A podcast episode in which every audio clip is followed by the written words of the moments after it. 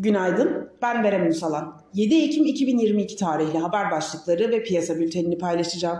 ABD'de bugün açıklanacak tarım dışı istihdam verisinin hız kesmesi öngörülse de bu yavaşlamanın Fed'i sıkılaştırma politikasından döndürmesi beklenmiyor. Dün açıklama yapan 5 Fed yetkilisinin 5'inden de şahin mesajlar geldi. ABD Başkanı Biden, Putin'in nükleer silah kullanma tehditlerinin gerçek olmasından endişe duyduğunu söyledi. Cumhurbaşkanı Erdoğan Ermenistan lideriyle görüştü. Esad görüşmesi için vakti geldiğinde olabilir mesajı verdi. Bir gece ansızın gelebiliriz sözlerinin sadece Yunanistan için değil Türkiye'ye saldıran herkes için geçerli olduğunu söyledi. Küresel borsalar ABD istihdam verisi öncesi teknoloji hisselerinde gelen satışlarla düşüyor.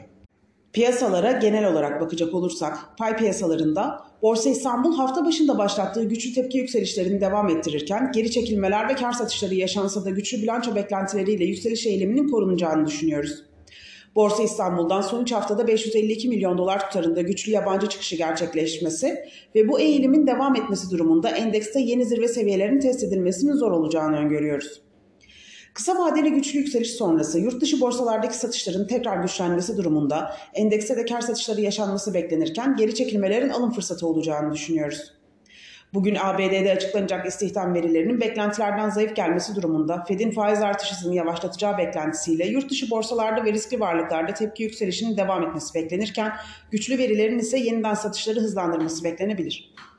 Borsa İstanbul kapanışına göre ABD vadeli endeksleri düşüşle seyrederken Almanya vadeli endeksleri ise daha sınırlı negatif bir seyir izliyor. Asya borsalarında ise satıcılı bir seyir hakim. Teknik analiz verilerine bakacak olursak gün içinde 3490 ve altına gerileme alım fırsatı, kısa vadede 3590 ve üzerinde kısmen düşük hacimli yükselişler ise trade amaçlı satış fırsatı olarak takip edilebilir. Viyop tarafında ise gün içi long pozisyonlar için 3972, short pozisyonlar için 4046 seviyeleri zarar kes seviyesi olarak izlenebilir. Borsa İstanbul'un ve endeks kontratının güne yatay bir eğilimle başlamasını bekliyoruz. Kazançlı günler dileriz.